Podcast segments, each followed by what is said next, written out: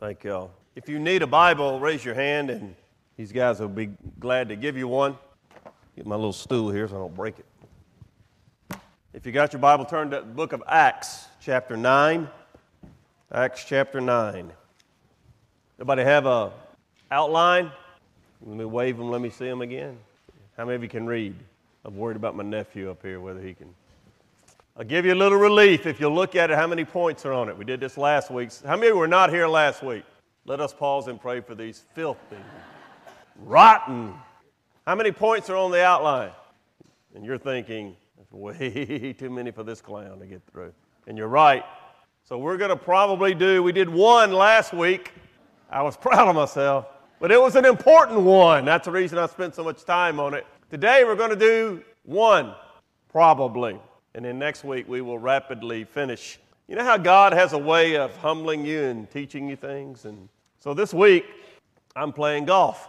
With, by the way, that is what we'll be doing in heaven for those of you that don't know that. We'll be playing golf at Pebble Beach, and I'll actually be good. Good is a relative term. I heard a preacher this morning that I love. I was listening to, I'll get back to my story in a minute. I was listening to this guy that I greatly admire on AM 640. I know most of you don't even realize there is a radio, much less AM radio. But AM 640, it's some tremendous Bible teachers on it, and this guy's named Ravi Zacharias, and he was telling a story about what it, the usage of words and what they mean. For example, I can say I love golf, you kind of understand. Then you, I can also say I love my wife, and, and it, it's two different messages there. I love God, that, that way the word's used. So he was talking about the word good. And someone said, So, Ravi, are you a tennis player? And he said, Yes, I play tennis. Are you a good tennis player? Yes, I am. And the guy sitting next to him on the airplane said, What is your name? He says, Andre Agassi. He said, Are you a tennis player? He said, Yes, I am. He said, Are you a good tennis player? He said, Well, I, I think so. And there's a difference. Ravi Zacharias might be good until he played Andre Agassi, and then he would realize, Oh no, I stink. That's kind of the way it is. I play golf with people that are much worse than me so that I think I'm good. So I'm, I'm playing the other day, and I'm not, and one of the guys I was better than, one of them was better than me, so I was kind of in between. Anyway, we're getting through, and we drive, we're at Quail Ridge, and on the ninth hole at Quail Ridge, they have these two massive bunkers, sand bunkers by the green.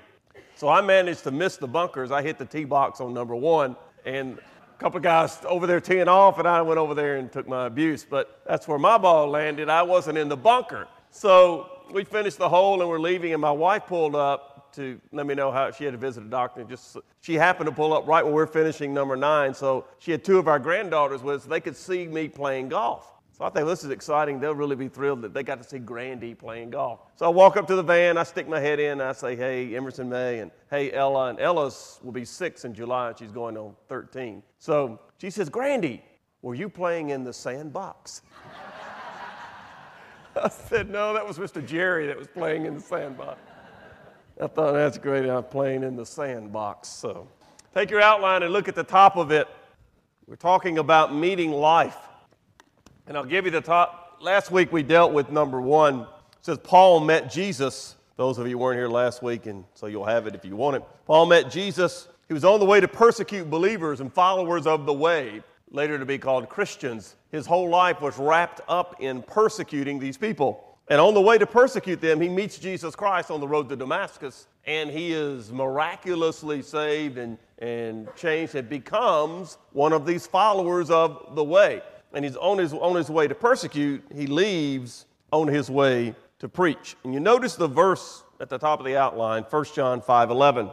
The Apostle John writes that this is the testimony that God has given us eternal life, and this life is in his Son. He who has the Son has life. He who does not have the Son of God does not have life.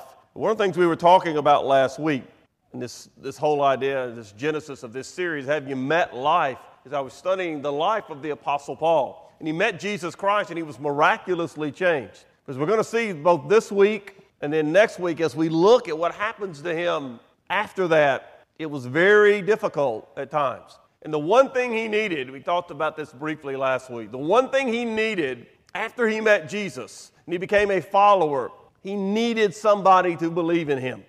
Now, understand, it would be hard if you were a follower of the way, if you were a follower of Jesus Christ, and suddenly you're expected to accept into your midst and to wrap your arms around and to love this guy who had been your number one enemy.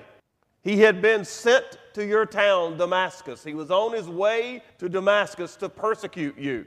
Possibly, if, if at all possible, he had authority and he had letters to put you in chains, drag, as a, if you were Jewish, drag you back to Jerusalem, put you on trial, and probably imprison you, and in some cases, have you executed. That's what he did. You look there at Acts chapter 9, verse 1.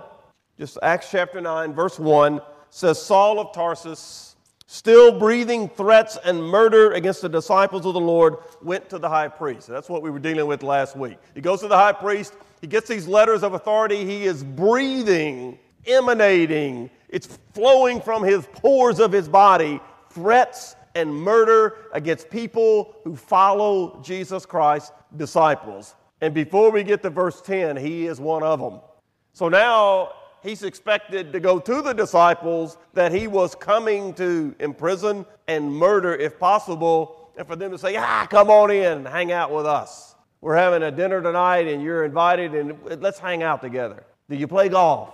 Let's spend time together. The natural response would be, uh, no. Not only no, but we're running from this guy. We're hiding. There's no way. This, he's a wolf in sheep's clothing. What he needed was somebody to step up and say, I believe. We're going to see next week he met an incredible guy. But I want us to look today at a simple follower of Jesus Christ named Ananias. And that's number two on your outline. After Paul met Jesus, he met this guy named Ananias.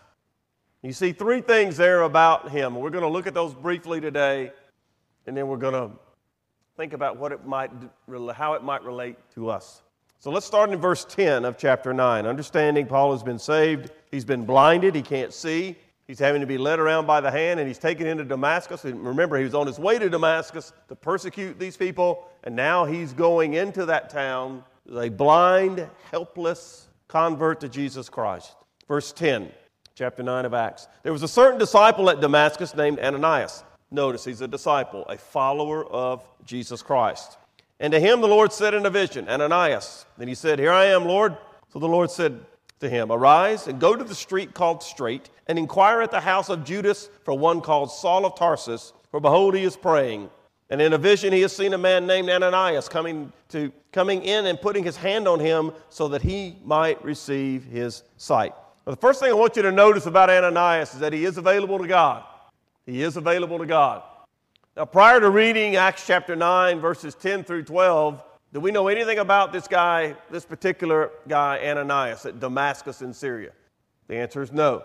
He's simply another one of those who is a disciple of Jesus Christ. He's a follower of his. What we noticed last week is that Paul had been at Jerusalem persecuting believers, and he went to the high priest and he said, I need some letters of authority. I want to go to Damascus because there's a group down there Probably about 20,000 Jews had settled in Damascus. And apparently, when the believers were persecuted and scattered, many of them, or a, a, certain number, went to Damascus and they were leading Jews to faith in Jesus Christ. They were becoming followers of the way. And it just ate at Paul he, as a Pharisee and as this persecutor. He couldn't stand it. He said, I need authority. I want to go to Damascus. And every place I find one of these followers, I'm putting them in chains, I'm bringing them back. We're going to put them on trial. We're going to, we're going to handle this. We're, we're stopping this. It's about 120 miles from Jerusalem to Damascus.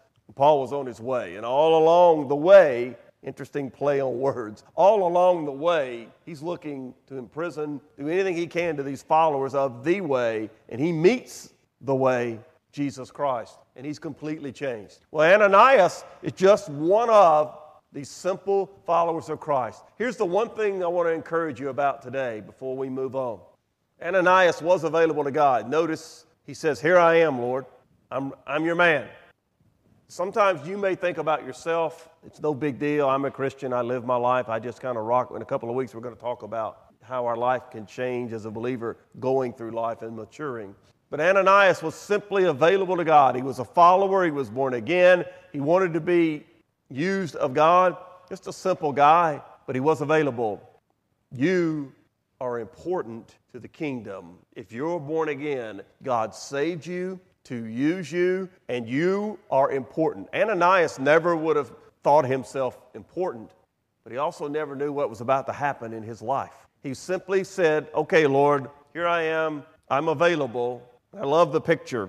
Who is Ananias in relation to Saul of Tarsus at this point? If you said to Ananias, Who is Saul of Tarsus? prior to his conversation with the Lord here, uh, Ananias, who is Saul of Tarsus, what would have been his response?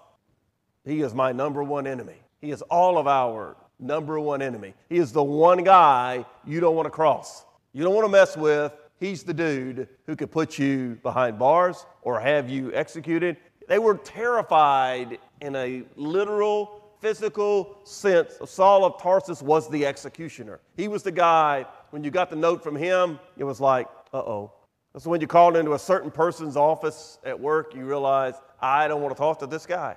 When I was in the greeting card business, my boss lived here in town, and one day I got a phone call from his boss who lived in Dallas, Texas, in, in uh, Carrollton, Texas, actually, or not far from, we went to Irving, which the Cowboys were, so that's kind of cool. I'd never thought, I'd worked for them for five years, I'd never talked to this guy, and he called me, of course, back then they have cell phones, he's called me at home, and I'm thinking, uh oh, what have I done? I hadn't even answered the phone call yet. Mary just said uh, that so and so's on the phone. I knew the name. I'd met him at a national sales conference, but I dealt with my boss. I didn't deal with the regional guy. I dealt with the district manager, my boss in Memphis. I'd never, even other than a meeting, I'd never talked to this guy. And I'm thinking, well, I'll be looking for work. Why in the world would he be calling me? And it was, fortunately, it wasn't a bad thing. It was a good thing. I didn't know that. All I knew was a name. You go to Ananias and say, by the way, Saul of Tarsus would like to see you. No, not a good thing. Not a good thing. So he says, Here I am, Lord. I love this picture. As a disciple of the Lord, we see this right here. He would have been one of Saul's primary targets. Saul was coming to get him. That's why he was coming to Damascus, was to get people like Ananias. So he says, Ananias, he says, Here I am, Lord. Look at verse 11. The Lord said to him, I want you to arise. I want you to go to the street called Straight, and I want you to inquire at the house of Judas. So far, so good, right? Just go to Judas' house and ask for Saul of Tarsus. For behold, he is praying. Two great things jump out at you from that verse. I want you to go to the house and ask for Saul of Tarsus. If you're Ananias, what are you thinking? God, have you lost your mind? Saul of Tarsus? But I want you to notice it's a great picture here. What is Saul of Tarsus doing according to the Lord as he speaks to Ananias? He is praying. Charles Spurgeon, one of the greatest preachers that ever lived, said, quote, Prayer is the autograph of the Holy Spirit on the renewed heart. Pardon this play on words, but Saul of Tarsus came to Damascus to pray, P R E Y, and he got there, and all he could do was pray, P R A Y. You see, his life had been changed, but also he's blind. He hadn't eaten in three days. He hadn't drunk in three days. He's physically in need. He's spiritually in need. And all he knows to do now is, Lord, help me. You know what the one cry that's the most important cry any human being can ever make on this planet Earth? The thief on the cross said it, and so did you when you got saved. Lord, have mercy on me. Remember me when you come into your kingdom. Lord, have mercy on me, a sinner. Saul of Tarsus, all he can do now is pray. And God is letting know, I'm going to send somebody named Ananias to you. He's coming to you, and now God's saying to Ananias, I want you to go. He's available. I want you to go. Interesting. God doesn't tell Ananias at first all the details. I just want you to go. Now look at verse 12. And in a vision, he has seen a man named Ananias coming, putting his hand on him so that he might receive his sight. The irony of this is the guy that was Saul, Saul of Tarsus was coming, one of the people he was coming to in prison, is going to be the guy that the instrument through whom God allows him to receive his sight. God is teaching Saul some things. Number one, I am God. Remember when he blinded him on the road to Damascus, what did Jesus say to him there? Saul, Saul, why do you persecute me. The encouragement that came out of that for us as believers is that when you are persecuted, Jesus takes it personally. Even today, He told us, don't be surprised if the world hates you. It hated me first. It comes with the territory. You wear